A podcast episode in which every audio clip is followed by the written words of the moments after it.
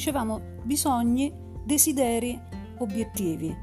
Bisogni come eh, problemi pratici da risolvere, desideri come aspirazioni più elevate, ispirate a dei valori in cui mi identifico, obiettivi come un'esperienza complessiva, un'esperienza di vita eh, che mi rappresenta, che mi, che, che, che mi corrisponde e che io voglio vivere, appunto. Allora i brand eh, e il marketing dei brand e la costruzione di un brand attraverso una buona strategia di marketing e di branding risponde a questi aspetti. Come scopriamo questi aspetti nelle persone? Come facciamo a sapere quali sono i loro bisogni, quali sono i loro desideri, quali sono i loro obiettivi? Eh, studiando, facendo degli studi, facendo delle ricerche eh, uno strumento e una mappa di cui possiamo avvalerci è quella che si chiama Empathy Map. Anche questa è diventata abbastanza famosa nel mondo delle, delle start-up.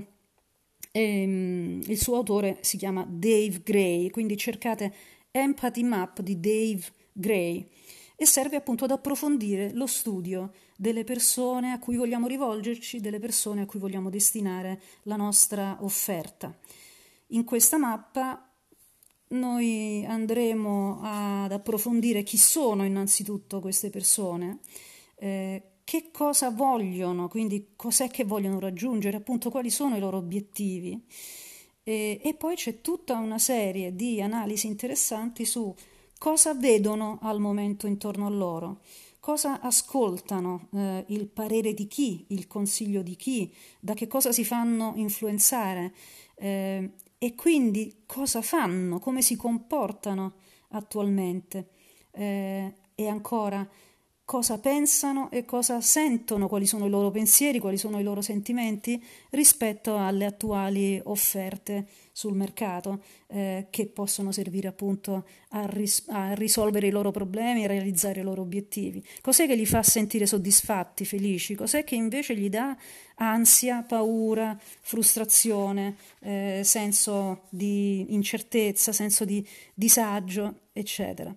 Ecco, questa è una mappa i cui dati provengono da ehm, studi, ricerche, interviste soprattutto quando sei una piccola startup non puoi fare altro che andare fuori, raccogliere un pochino di persone che più o meno sono mh, appartenenti a quel gruppo di interesse e fare delle domande. Ci sono delle tecniche anche ben specifiche con cui fare le domande giuste, no? E da qui eh, tipicamente le start-up uh, usano quelle schede che si chiamano buying personas, cioè tirano fuori eh, il profilo tipico dell'acquirente tipico. Oh, anche qui voglio fare un attimo la voce fuori dal coro. Buying personas, eh, ma anche troppo talvolta. Mi è capitato di vedere ehm, dei manuali eh, zeppi di schede in cui c'è Andrea, il programmatore di 22 anni che si alza la mattina e fa questo, quest'altro, uh, oppure immaginate questo moltiplicato per decine e decine di schede di buying personas. Allora, a che ti serve? Che te ne fai? È un esercizio sterile o lo usi effettivamente per fare qualcosa? Perché se lo usi per tirare fuori decine e decine di messaggi personalizzati che andranno nelle tue campagne, ok. Però appunto è un esercizio molto sofisticato di comunicazione ma quando stiamo parlando di sviluppo degli aspetti essenziali dell'offerta della, de, di un prodotto e di un servizio, probabilmente non ti servono 45 buy in persona, probabilmente ti serve un empathy map fatta su un paio di gruppi mm, chiave che sono i tuoi early adopters, un empathy map fatta per bene e già da lì puoi eh, partire a, a ragionare. Dicevamo quindi bisogni, desideri, obiettivi questi vengono fuori dai dati, dai dati che hai eh, smazzato, dai dati che hai analizzato eh, giorno e notte, che hai raccolto. Dove nasce il misunderstanding? Dove nasce il fraintendimento? Eh, nasce dal fatto che appunto il marketer viene visto come mh, colui che eh, liberamente interpretando questi bisogni, eh, dà vita a una creatività eh, più o meno eh, simpatica, più o meno mh, provocatoria, estrema e quindi trasforma questi bisogni in una comunicazione persuasiva e in una pubblicità. Allora anche qui mi preme introdurre una bella distinzione. Allora, una cosa sono i dati che ci dicono quali sono i bisogni, i desideri, eh, gli obiettivi, le aspirazioni delle persone. Una cosa è la ricerca che abbiamo fatto. Una cosa è tradurre creativamente questi dati in un insight. Quando l'insight è vincente, effettivamente la comunicazione farà presa. Ma Dell'insight parleremo in una puntata successiva e parleremo quando parleremo di strategia di comunicazione. Per il momento siamo un passo indietro, non siamo ancora arrivati allo sviluppo della strategia di comunicazione, ma stiamo parlando di come analizzare il mercato, come analizzare eh, le persone, la domanda che nel mercato queste persone esprimono e stiamo cercando di chiarire il il, il concetto spesso deviato per cui eh, la domanda di queste persone viene eh, trasformata dal marketing in un, in un bisogno inesistente. Oh, secondo me non è così, poi, poi, poi siete liberi di pensarla come lo volete. Può essere sicuramente utile raccontare eh, la storia di un progetto, raccontare una case history, un esempio concreto in cui mi sono trovata a lavorare proprio sul, uh, sul, sul concetto fondamentale di cosa vogliono le persone, cosa desiderano veramente le persone eh, con cui vogliamo comunicare, con cui vogliamo uh, dialogare, con cui vogliamo entrare in relazione. Ehm, io faccio il nome dei brand non perché sia pagata dai brand, lo faccio ben chiaro questo, questo non è un podcast sponsorizzato da nessuno, ma solo perché credo che vadano fatti nomi e cognomi dei, dei brand. No? Quindi l'altra volta nello scorso episodio ho parlato di Volvo, eh, non certo come, come pubblicità, eh, ma perché era l'esempio proprio di una mia relazione emotiva particolare con questo, con questo brand. Ora nel caso che vi voglio raccontare, il brand in questione è Dash, il famosissimo detersivo. E Dash voleva lanciare una campagna a supporto eh, delle mamme eh, le mamme sono un gruppo di riferimento potentissimo perché sono responsabili di acquisto per una quantità di prodotti incredibile e, e perché hanno eh, praticamente le chiavi del budget familiare no? su, su, su, tantissime categorie eh, di prodotti. E qual era la sfida di Dash? La sfida di Dash era mostrare supporto, era presentarsi come un brand eh, alleato eh, delle mamme nella loro vita quotidiana. Ora, alla base di questo eh, progetto c'è stata una ricerca netnografica, eh, quindi il marketing cosa avrebbe potuto fare? Avrebbe potuto semplicemente lanciare la sua campagna, la campagna TV che era già, eh, era già stata sviluppata tra l'altro, eh, ma qual è l'incarico che invece mi diede? L'incarico che mi diede era quello di capire come nel web si sarebbe potuta si sarebbe potuto veicolare questo messaggio eh, in maniera da ehm, dire, coinvolgere emotivamente il più possibile le, le persone e non generare eh, delle reazioni eh, negative e, e ostili ricerca netnografica, eh, quindi eh, io personalmente mi sono immersa nella vita di una, eh, di una quantità di community online, essendo io parte eh, in quegli anni mh, mm, proprio del, della vita delle community delle mamme online, avevo un mio blog e quindi le conoscevo particolarmente bene.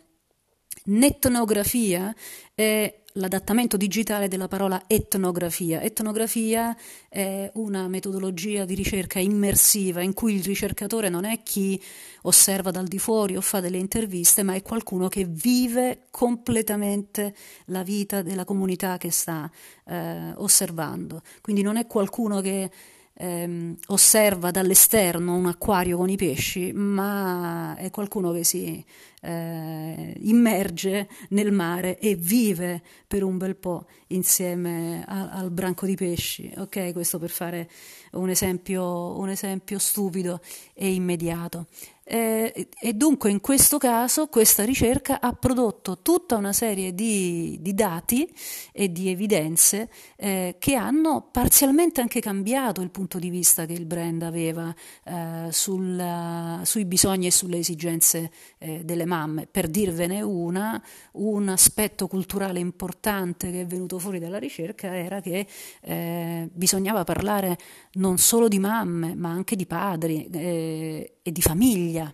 Eh, in generale. Da qui il brand ha tratto l'idea di lanciare un progetto di utilità sociale con cui tutte le associazioni impegnate sul campo nell'aiuto mh, delle, delle, famiglie eh, in, in, tutti i campi, in quello educativo, eh, c'erano associazioni a supporto di madri detenute, c'erano associazioni a supporto di eh, famiglie con eh, bambini disabili, ma, ma, ma di tutto, veramente questi sono i primi esempi che mi vengono in mente, ma abbiamo raccolto qualcosa come 400 segnalazioni di progetti che una commissione ha vagliato, ha selezionato e questi progetti hanno ricevuto un finanziamento. Tutto questo è partito da quello che le mamme ci hanno raccontato, delle difficoltà eh, che incontrano nella, nella società e, e, non solo loro, eh, anche i padri abbiamo intervistato, quindi lo studio ha coinvolto eh, tutti tutto il gruppo di persone, eh, di, di stakeholder, diciamo coloro che avevano un interesse in questa materia.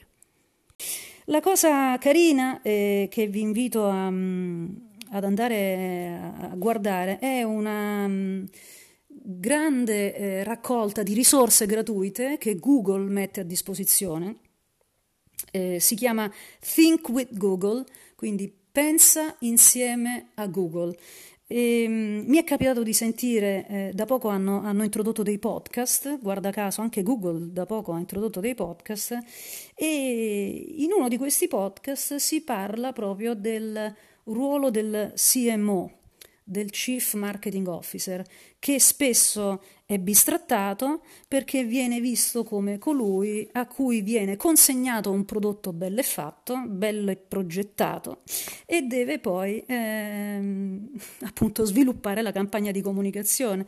E guarda caso eh, Google ehm, invita chi lavora nel marketing, chi ha questo ruolo di CMO, eh, che in italiano si traduce direttore marketing, ad avere una visione più a 360 gradi del business e a partecipare attivamente eh, fin dalle primissime fasi di progettazione. Quindi non è che il prodotto viene disegnato così astrattamente eh, dagli ingegneri e dai tecnici, poi arriva il marketer, si inventa il bisogno inesistente, lo lancia sul mercato e wow, ha fatto. Non, non è così che va, eh, comunque i business di successo e solidi mh, non funzionano proprio eh, così.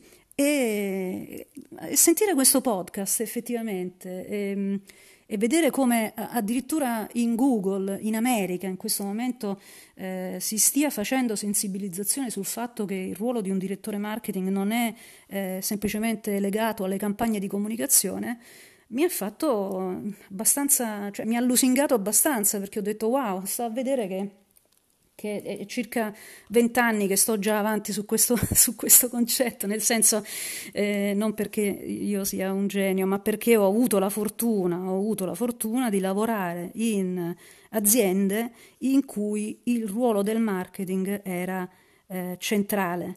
E non si poteva partire a progettare qualcosa, una nuova iniziativa, un nuovo prodotto, un nuovo lancio oppure un rilancio se non, ehm, se non, se non macinando un bel po' di dati sui eh, consumatori. Ok? Quindi in conclusione un prodotto si può definire solo in base ai bisogni che poi abbiamo articolato in bisogni, desideri, obiettivi delle persone a cui è destinato. Ehm, progettare un prodotto significa includere sin dal primo momento gli elementi fondanti dell'identità di un brand. E a questo serve il lean branding, serve a progettare qualcosa creando intorno a quella cosa, a quel prodotto, a quel servizio già la storia di un brand, già eh, una brand idea, già l'idea di un brand. E questo è appunto il metodo che io ho cercato di eh, in qualche modo eh, buttare giù e formalizzare e prossimamente cercherò di, di, di spiegare meglio. Grazie a tutti e alla prossima puntata.